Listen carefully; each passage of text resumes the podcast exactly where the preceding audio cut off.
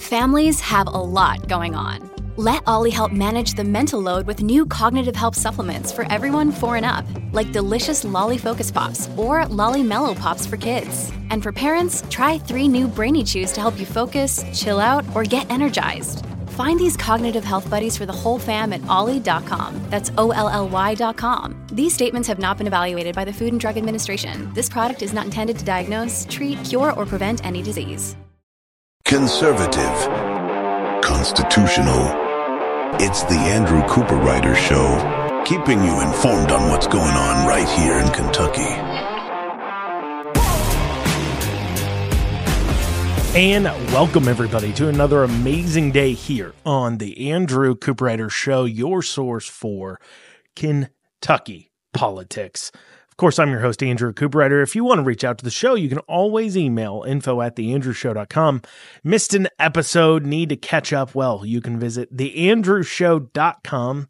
That's theandrewshow.com and go ahead and tune in and listen at your leisure. Of course, it's always available at 9 a.m. on WZXI, Monday through Friday. But if you miss it there, you can check it out on all major podcasting platforms. Shows are released at 1 p.m. daily. So if you want to catch it early, you got to listen to it on WZXI. Well, a new school choice bill has been filed by Suzanne Miles. The bill that will most likely end up passing, it's receiving priority listing as House Bill 2.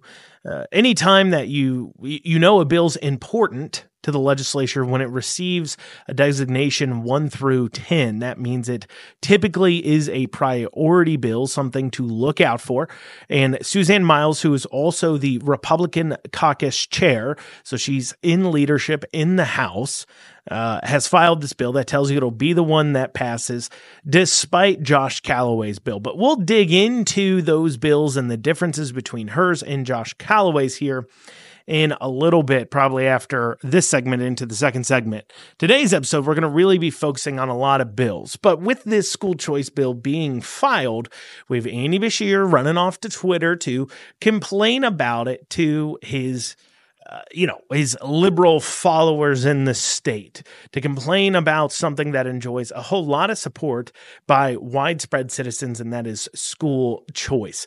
But what's funny is while he is posting, for an example, just two days ago, he made a post that said public money is for public schools. It's that simple. Now, long term, uh, long time listeners of the show will know that I've deconstructed that argument as preposterous and stupid. No other place do we say public money is for public companies. But more importantly, Andy Beshear himself doesn't even actually believe what he's stating. Why? Well, if you will remember and scroll his Twitter or listen to a single public comment he makes now every single day, you'll hear him talking about the need for universal pre K, universal preschool, saying that that is the, the thing we need to fix all of our school problems here in Kentucky. But yet, when he describes what his plan is, he is describing a school choice model. He is allowing citizens to pick what private preschool they want to go to, and it will be paid for by the state. That is his plan. Not just in a nutshell, but that is his plan. And so he pitches this as a end all be all fix, which it is, and I'll go into that here. But at the same time, while he's actively lobbying the legislature, like on a daily basis, to pass school choice measures for preschool. He's over here attacking school choice measures for K through 12 education. Something doesn't seem right. Something doesn't smell right. And that is because it has nothing to do with an actual belief that public dollars belong in public schools or whatever bullhickey he can come up with. No. That's not it at all. It has to do simply with the fact that the public school administrators, specifically, not even the teachers, are the ones that are paying Beshear's bills. They're the ones who are giving highly to his campaigns. They're the ones who are uh, helping his other liberal members get elected. And they're the ones he's hoping to gain support from in order to springboard his would be presidential campaign that I'm sure is coming up in 2028. That, that's who he's pushing for. And so, with that in mind, uh, of course, he's going to say, look, we can't cut down on public education, public schools, and move them over to private schools because there's one thing private schools don't have that public schools do have. And that is a giant body of administrators, despite the cost of schools, even adjusted for inflation, skyrocketing.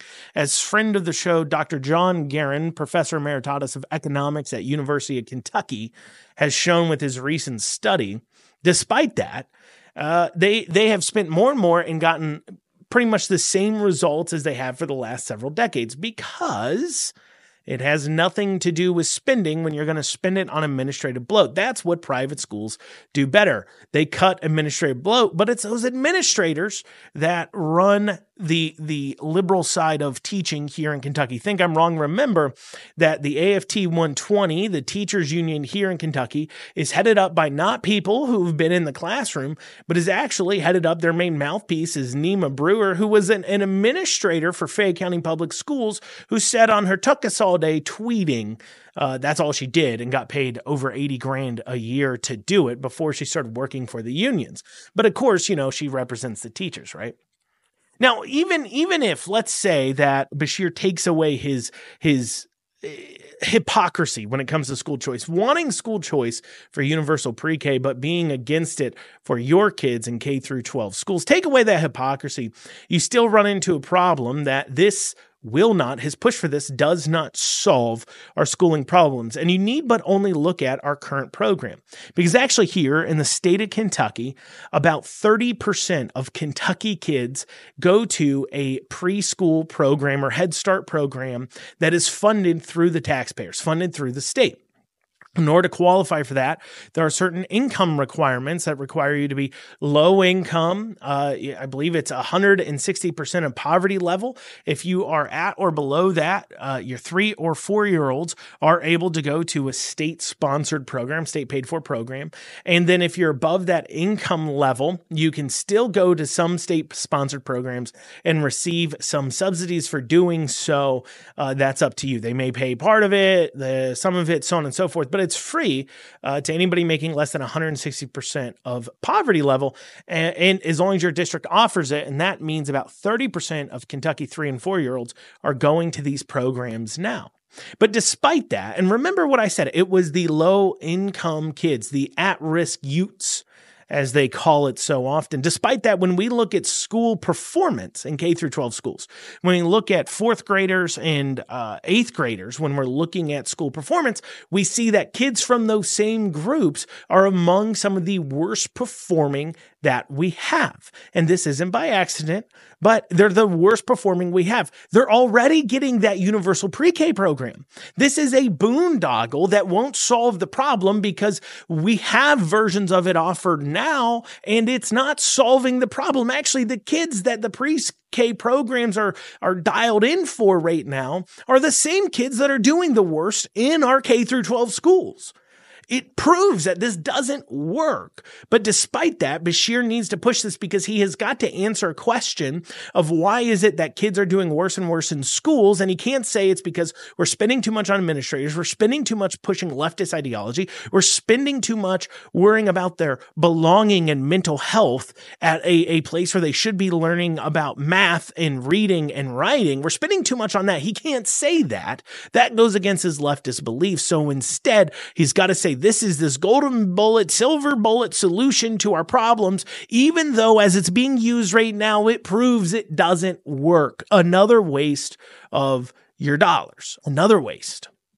And and because and it doesn't work because he's afraid to say what the real problem is. But I'll say it for you, Beshear.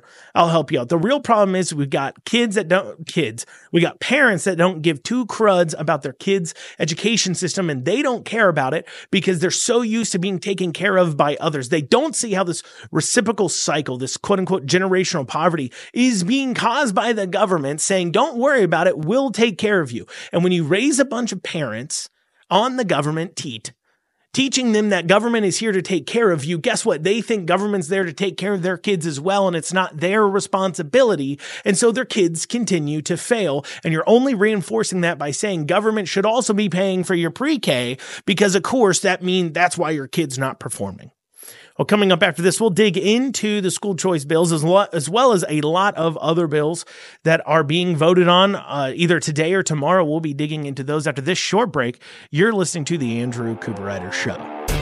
And you are back with the Andrew Cooperrider Show, your source for Kentucky politics. Now, as stated before the break, we've had now our second school choice amendment f- bill filed here in Kentucky. This is most likely the one that will be called forward because it is sponsored by a member of leadership they didn't want to bring forward Josh Calloway's school choice bill, despite the fact it has 30 sponsors. Keep in mind, in order for a constitutional amendment to pass the legislature in Kentucky, it has to have 60% of the House and 60% of the Senate vote for it. Josh Calloway's already has half the amount of votes it would need on the floor as sponsors to the bill. And despite all this work that's already been done to garner support, despite all this, the leadership in the House decided they needed to go ahead and file their own version. That isn't really that substantively different. It does have a f- one minor or major, I guess, depending on how you look at it, difference to it that that still could be overcome with court action. But regardless, it it is essentially the same thing, but yet they insisted on filing this. And they say because it has cleaner language, which it does, but once again, it does kind of open up uh, some space for criticism uh, from the lefts. It doesn't take away one of their attack points, as well as it, it also leaves the door open for some geographical discrimination that could be overcome in the courts, assuming this passes, and then they try to do some geographical discrimination based upon educational opportunities. But the main reason why they did it was simply because they don't like Josh Calloway. Now, uh, in prior shows, I think a few weeks ago, I went into why they don't like Josh Calloway, pointing out his floor speech and impassionate, uh, you know, impassionate speech he made pushing for protection of Kentucky children against crazy woke ideologies in the schools. But while standing up there, he was going against leadership. And even in his speech, he acknowledged he was by standing up for our kids, and they can't continue to have that. That's why he was taking off all of his committee assignments over the uh, break. He was put back on them going into this session, but in the off session, he wasn't able to take part in any committee hearings because they had removed him off those committees, as well as him and a few others, in order to make sure people understood that they're the ones in control. Well, now we see this bill put forward. So let's take a look at Miles's bill. So Miles's bill is pretty simple, straightforward. It says, notwithstanding the provisions of Section 171, 183, 184, 186, and 189, the General Assembly may provide financial support for the education of students outside the system of common schools, the General Assembly may exercise this authority by law in particular places as it deems proper. While Josh Calloway's read, uh, to ensure that parents have options to guide the educational path of their children, the General Assembly shall, by appropriate legislation, provide and oversee an effective system of common schools throughout the state and provide for a portion of the educational costs for parents of students outside of the common school system.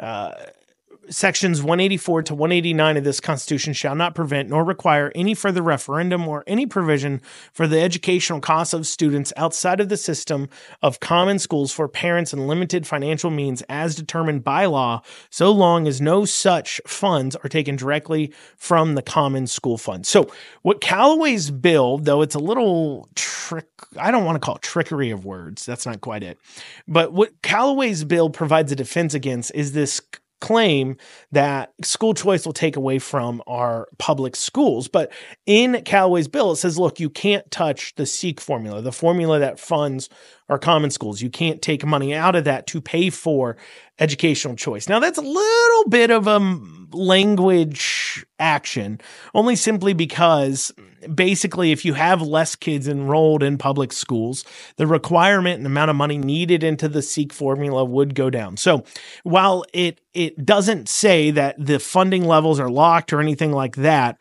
uh, what it does say is that you can't um, take money out of the SEEK formula specifically for this, but if kids are leaving public schools for school choice schools, uh, well, then the funding into the SEEK formula won't necessarily have to be as high. So it's kind of a, you know, it, it would almost be a cause and effect. So kids come out, they join more private schools, and and then the public schools have less students, and then funding uh, would quote unquote go down to the public schools, but only per student basis. I mean, remember, people are as people are crying about saying, "Hey, look, our public schools aren't receiving; they're they're going to lose funding under this plan." Well, you're also going to be losing students. Now, I understand that you quote unquote have facilities and and uh, those facilities have been built around a certain number of students, and that is something that needs to be looked at. I'm not saying it's not, but that isn't a good reason to deny school choice across the board. Now, the other thing that so so Calloway's amendment does provide better optics uh, when you're out there campaigning for the amendment because it says, look, the SEEK formula isn't going to be messed with, and that is good because uh, you know the attack will be, oh, your kids won't if you pass this and your kids don't go to the one of these schools, well, they'll have less money in their public schools, and you can say, no, no, no, this actually uh, says that isn't allowed, but under Miles's amendment, you don't have those optics. Additionally, under Miles's amendment, it opens the door and allows geographical discrimination, basically saying if you live in Lexington or Louisville or maybe Northern Kentucky, you can have school choice, but people in other counties can't. I don't think that's very fair. And I think that does come into some conflicts with some other provisions uh, of our Constitution about people being quote unquote treated fairly. And as such, as you may remember, uh, a part of our uh, recent bills passed around school choice that have been ruled unconstitutional. One said, hey, we got to set up a charter school in this area or to allow the set up of charter schools in areas that only have above a certain population. I believe that was 60,000. And that was struck down as unconstitutional. Now, this is changing the Constitution. And so obviously, that argument you could see fall away. It just depends on how a judge looks at the conflicting uh, provisions and decides how they want to look at it. But the point is, my overall point is this is that opening up the door for geographical discrimination of students is the best way to ensure that I you know school choice provisions as the the state grows becomes harder and harder for people to accomplish in other areas in more rural areas that grow. So take I don't know let's take Somerset. Where do you draw that line? When does it become okay this area has now gathered enough population to be allowed for their kids and parents to have the right to control the education of their students. I mean, either you believe in school choice and you think that parents should have the right to control the education of their kids, or you don't. Those are your two options. But Miles is proposing an amendment, uh, maybe to split the baby to get more rule support. I, I, I don't know what the thought process is here, but substantively, they are basically the same. So there's the two choice amendments that have been offered up for our school choice. Um, we also have a few other bills that have been filed to be either passed today, and the House has orders of the day posted for today, and then the Senate has some posted for today and tomorrow. Going over though to the House, first we have House Bill 87 that's been proposed for passage today. Now, anytime you're seeing these, once again, on the orders of the day, that tells you this is a bill that is more likely than not to pass. Uh, generally speaking, especially when you have 80, 81 members of our state house as Republican, the decision of whether or not a to call a bill forward is made in the caucus meetings. Basically, they put a bill forward. They have all the real debates and discussion outside of the eye of media and citizens. And then if they decide that a bill will pass, has enough support there in caucus, then they'll throw it on the orders of the day to pull it forward to be voted on. That's, that's kind of how those decisions are made. So this means that they are pretty sure that these bills will pass. They generally don't call forward bills that they think won't pass. If they do, uh, they're not going to pass by a very slim margin.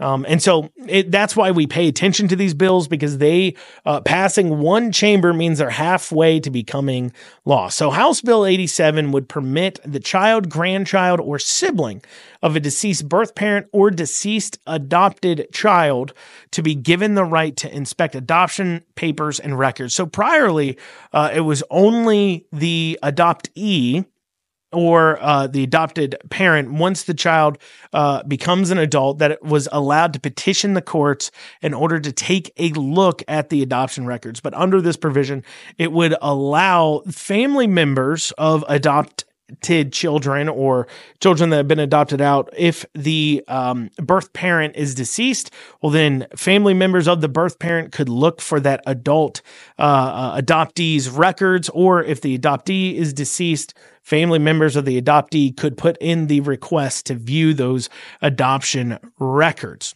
House Bill 155 says a spouse that is convicted of a felony against the other uh, can be considered in proceedings. So right now, our courts have some rules and uh, about what they can consider in proceedings and marital proceedings to uh, uh, affect how much they award each people, such as property that they came into marriage with, so on and so forth. When a marriage is being disillusioned, dis- disillusioned, dissolved, um, and so with this, it allows the the uh, judge to take into account if the person that they're getting a divorce from has committed a con- has been convicted of a felony against the uh, uh, person that they're divorcing in consideration of marital property.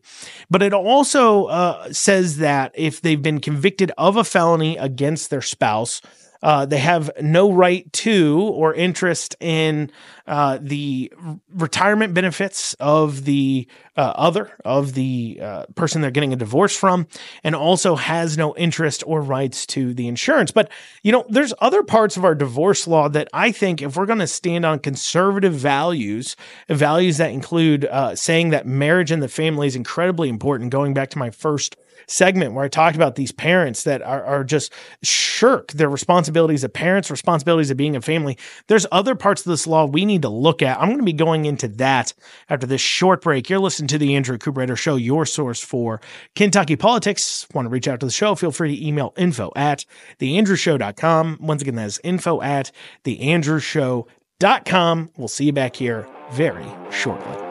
And you are back with the Andrew Cooperrider Show, your source for Kentucky politics. For the break, I was talking about House Bill uh, 155, which takes a look at changing some of the rules around divorce, allowing individuals who, uh, if they committed, a, were convicted of committing a felony against their spouse, for that to be considered in divorce proceedings. But there's something else in the bill that should be changed if you value family. You see, our government has systematically devalued marriage, and through doing so, has devalued family. Despite the fact that we see that, well, single parent households and uh, uh, households where the mother and father aren't equally involved or not equally per se, but both involved in parenting result in many of the issues we see in our society when you take a look at our prison population, failing students, people who do bad in schools, criminals, I mean, drug users, you list it, you name it. The vast majority of them, large percentages of them, are coming from single parent households. But despite that fact, our government does little to disincentivize the idea of having a single parent household. And one of the things the state of Kentucky does is it refuses refuses, doesn't want to hear about, will not take into account if somebody is cheating on the other. Divorce proceedings were a no fault divorce state, meaning that if a anybody, one person in the marriage says, I've decided this is no longer reconcilable. I don't want to be married anymore. They can go ahead and get a divorce. And worse than that, even, not only can they get a divorce, but through the divorce proceedings, the other person can't say, Look, I wanted to stay married. Uh, this person cheated on me, though, and now they're leaving me, or uh, the other way around, I'm leaving them because they cheated on me. They went against their vow uh, before marriage, before uh, uh, God, and of course, uh, a person representing the state, promising because they're ordained. Remember, they're they're ordained pastors, ordained priests, people who are marriage, uh, uh, you know, marriage uh, overseers. What's, what's that word again? Marriage. Uh, whatever. Anyways, people who are uh, licensed by the state to oversee a marriage, uh, despite the promise that they made to be faithful, then, well, that just isn't good enough reason to be considered in marriage proceedings. And, and I think and while you may have your opinions on this, I think is objectively a bad thing that our society is getting married at less and less rates. I think it's objectively a bad thing that people are having less and less children. I think that's bad. I, I think the family is the crucial building block of a functioning society. It provides purpose and reason for the future outside of religion. It gives reasons to live for more than just yourself. It provides stability for children and obviously stability within a culture and a society. And when our government has come in and said, look, the fact that somebody has decided not to remain faithful and monogamous in a marriage which they priorly have agreed to, well, we can't consider that when looking at divorce proceedings. I think that is one of the, the things that has really destroyed our society. It should, of course, be considered in divorce proceedings. I think it should. Maybe you disagree, but I would ask you, What's it mean to be married then?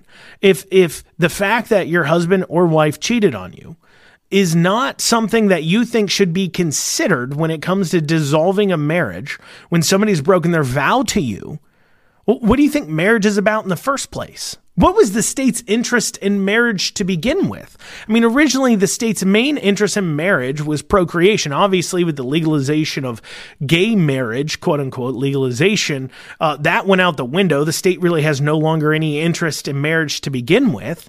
Um, but originally it was based around procreation. It was based around the family. That was their interest in marriage to begin with because it was a crucial and important building block of society that these by nature, uh, procreative environment where they can, you know, have kids, they, they can procreate, uh, by nature, that's what they do in marriages. That's what marriages are for uh, and saying, hey, you can step out and not face any consequences for that, it, it, I think that really provides a societal belief that cheating is okay. And not just that cheating is okay, but marriage doesn't mean anything. You wonder why our kids, remember at the beginning of this, we were talking about why kids are failing in schools. And I mentioned it's because parents, there are parents out there that don't care. They don't care about their kids. They don't care about family. And the government is only reinforcing this. And the government continues to do this through welfare systems that reward people for not getting married and having kids, that take care of people, tr- teaching children and parents, and creating that generational poverty of people that decide they need to rely on the government to take care of them. And furthermore, by sit- sitting here and creating a culture and an environment where cheating on your spouse, well, that just isn't really a bad thing. That should absolutely be a bad thing. I mean, you're literally destroying kids' lives. Not only that, you're disincentivizing marriage in the first place. Why would a man or a woman get married to somebody and they know, not why, but you know, it plays in people's mind. It played in my mind for a long time until I met the kind of woman uh, my wife, who, when I looked at what I had achieved to that point in life, and I said, wow, I would not be nearly the man I am without uh, uh, my wife Kara. Therefore, uh, not I'm not worried about uh, her quote unquote taking half my stuff because we wouldn't have this together in the first place if it wasn't for her love and support. But prior to that, I thought the same way as many men do. Why would I ever get married opening up the door for some unfaithful woman to cheat on me while I value the concept of marriage? I value that sanctity, but I open up the door for some unfaithful woman to cheat on me, then take half my stuff while I remain faithful. That didn't seem very fair, and it's not, which is part of the reason why I wasn't getting married. But this encourages, of course, many men are thinking this way. And if you think I'm wrong, look at the marriage statistics. Just take a look at them. And you'll see that, yeah, this is exactly playing out exactly as I'm describing. People are not getting married. And they're getting married at less and less rates. And this is bad because they're still having kids. they're still having children there's just more and more single parent households which are producing children who underperform in society, both in school and as individuals by a statistic. I'm not saying as a whole, individuals, right? But statistically speaking, having parents that aren't together is one of the biggest factors in success of a child. And yet here we are as a state encouraging it. So there you go. There's my rant on uh, marriage. I know some of you could disagree. Go ahead and email me at info at theandrewshow.com if you disagree, but I think you're going to be hard pressed to say why is it. If you believe, you just simply don't believe in marriage at all. If you think somehow, some way that people should be allowed to cheat and then not, and then be able to get a divorce and not somehow that be considered in divorce proceedings to at least create a carrot and stick type incentive situation for people not to cheat, which you shouldn't need that. You should be a good person and not cheat on your spouse, but what, whatever, whatever. I mean, you know, in this modern day and age, it's all about gratification anyways. That's that's what we've learned to deal with. And look at that, our nation's falling apart at the seams because we don't value anything anymore. You can tell I feel very strongly about this. But anyways, House Bill 341 uh, is an interesting bill to be voted on. It adds a constitutional amendment to the ballot for 2024 to be voted on that adds a line to the Kentucky State Constitution saying that people who are not citizens of the United States, citizens of Kentucky, cannot vote. Now, obviously, this is a very good point. It should be already amongst law that illegal immigrants or immigrants who don't aren't citizens of the United States shouldn't be allowed to vote. But uh, this is taking a stand. And the reasoning behind this one is you're taking a stand against a federal government law that would come in and say that, oh, these citizens have to be allowed to vote. So if, if the federal government passes a law saying that, if, if Democrats or what have you one day pass a law allowing immigrants and non citizens to vote in elections, well, therefore, uh, you, you would now be opening up the door for lawsuit challenges from Kentucky because they would say, well, our state constitution says differently, and the Constitution says we have the right to conduct our elections as we see fit. But there's something else of concern about the fact that this is coming up for a vote now. I'll be digging into that after this a short break. You're listening to the Andrew Cooperrider Show, your source for Kentucky politics. If you want to reach out to the show, feel free to email info at theandrewshow.com.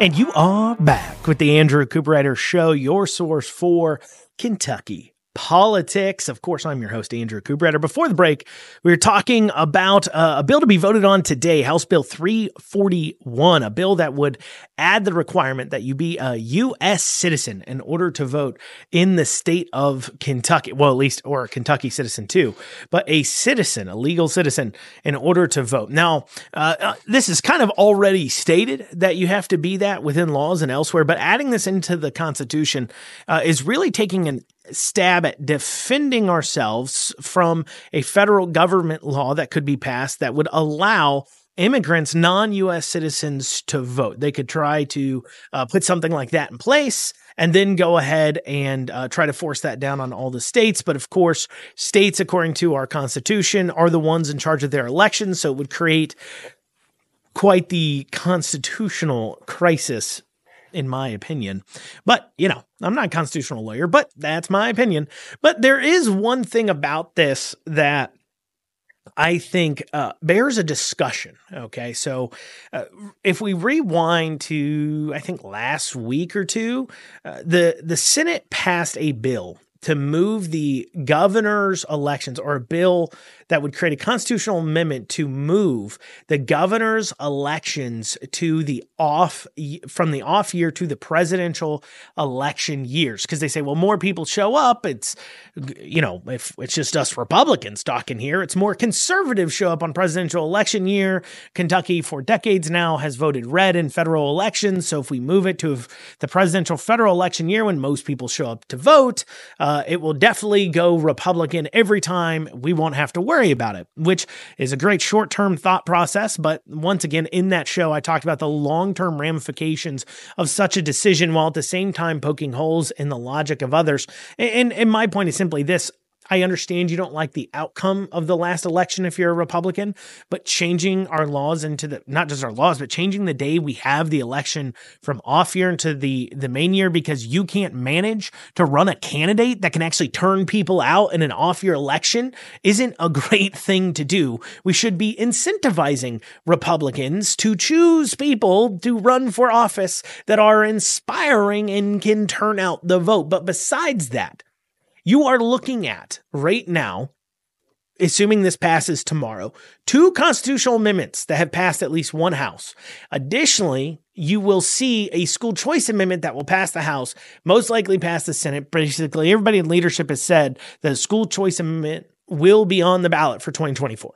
So, right now, potentially just with what's passed the House and what they say will pass, you're looking, or past a chamber and what they say will pass, you're looking at three constitutional amendments, which is the best argument against moving our governor's elections to presidential election years. You start having bouts. They talked about voter fatigue as a reason not to turn people out. They talked about all the commercials and ads. You will have at least three, possibly four, we're looking at, possibly three possibly four, because Matlock has a constitutional amendment that's got a little bit of legs to it, on our ballot for 2024. Three or four constitutional amendments are possible, very possible.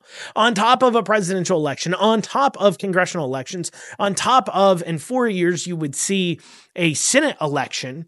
And now they want to throw what? Uh, the governor, technically lieutenant governor, the attorney general, the commissioner of agriculture, the treasurer, the auditor, and the secretary of state, seven other statewide offices onto that ballot on the same years that they love to shove a bunch of constitutional amendments down onto the ballot.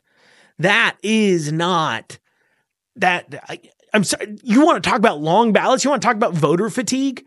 This is a great way to cause otherwise good constitutional amendments to fail because people just start looking at the ballot and being like, what is going on here? Not to mention the ad space and the cost to, to campaign for this. I mean, imagine this. You're, you're competing for volunteers. So you'd have Senate races, presidential races, governor's races, uh, all the down ticket races, and now constitutional amendments uh, uh, decisions and referendums that are all competing for ad space, that are all competing for uh, uh, uh mailing. Putting think of your mailbox, TV ad space, radio ad space uh, that are competing for volunteers to go out and knock doors. It's a great way to make sure that Kentucky elections get even more expensive than they are. We've already seen record amounts of spending in our state elections, records amounts, and it's only going to grow more and more, as especially as we shove more and more races into the same time. And as we overload citizens with elections, they will make harder choices because the number one problem we have with our election process right now, outside of uh, uh, processes, quote unquote, is voters not being informed on the issues. They show up, they vote for names they know or whoever paid for the ads, and they don't take time to inform themselves because they're too busy. They got a lot going on. And now you're going to add more races and more constitutional amendments and more everything onto their, their same time to come out and vote because you don't want them to have to vote over uh, three years. You want them to only vote every two years and load everything into the fourth year because everybody turns out that year. So let's just shove all the races we can into that. It, it just, this makes no sense and it's not good for the future of Kentucky. That is one point to make. I support the amendment. Don't get me wrong. Support it.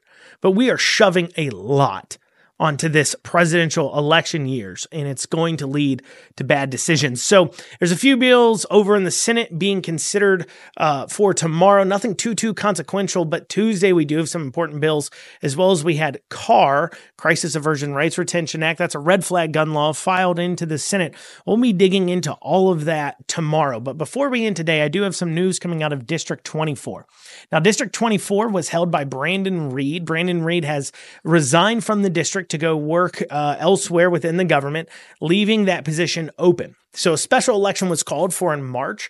Uh, special elections are um, they don't have a primary, uh, typical primary. What happens is is a candidate gets chosen by the parties within the counties that they represent. I've gone into at length on some prior shows uh, about this process. I don't want to bore you all by digging into it and waste everybody's time explaining something you may already understand. But basically, the parties, uh, the county parties within the district pick uh, who will represent them. So the Democrat Party counties, Democrat county parties meet, they choose their candidate, and then the Republican county parties meet. Now, I'd mentioned District 24 uh, because it has a interesting story to it. Because you have the parties who supported, basically the majority of the party members are supporting a guy named Asa Wagner uh, for the open seat primary. Because it's while at the same time it's got this special going on, it also has a primary and election in May then November, and that primary is is is against uh, uh, Givens, a guy named or not Givens, Bivens,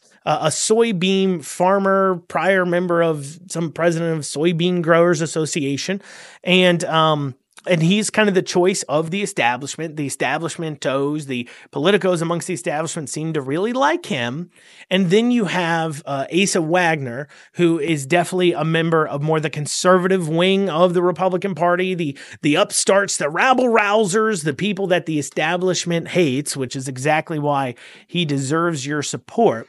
But he is not old enough to be able to compete in that special election right now. So the choice was you either could elect Bivens and that would have basically have ended Asa Wagner's campaign right there. And the establishment knew it. They knew it. And they tried their hardest to get Bivens to be the choice. But instead, Courtney Gilbert, who's the sister of Senator Southworth and who actually ran for the seat two years ago against Brandon Reed in the primary and lost, uh, was the nominee for District 24. So she'll be representing them in the general.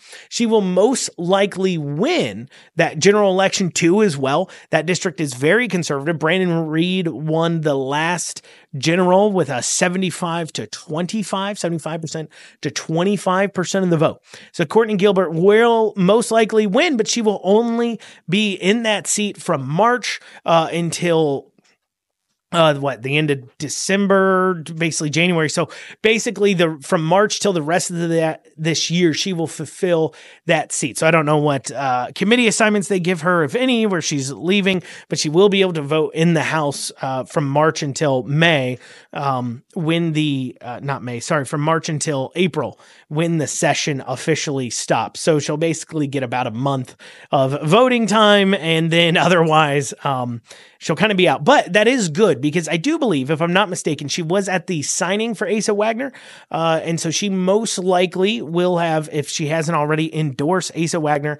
Now, this is of much consternation to the establishment. They're pretty upset about this. Uh, you can go on, uh, it was posted on YouTube, the official, you know, hearing as far as it goes. Bivens was nominated, uh, but he failed in that voting. Honestly, if you're Bivens at this point, you might even think about withdrawing because clearly you can't even win a nomination against somebody who can only hold the seat for a few months. You don't have the support of the people in the district. Uh, the the Republicans in the no don't support you. They're supporting Asa Wagner in this race. Uh, you should drop out. But that's all we have today on the Andrew Cooperrider Show. Thank you all so so much for joining me. We'll be back here tomorrow, 9 a.m. on the radio, one o'clock everywhere else. Have a great rest of your day.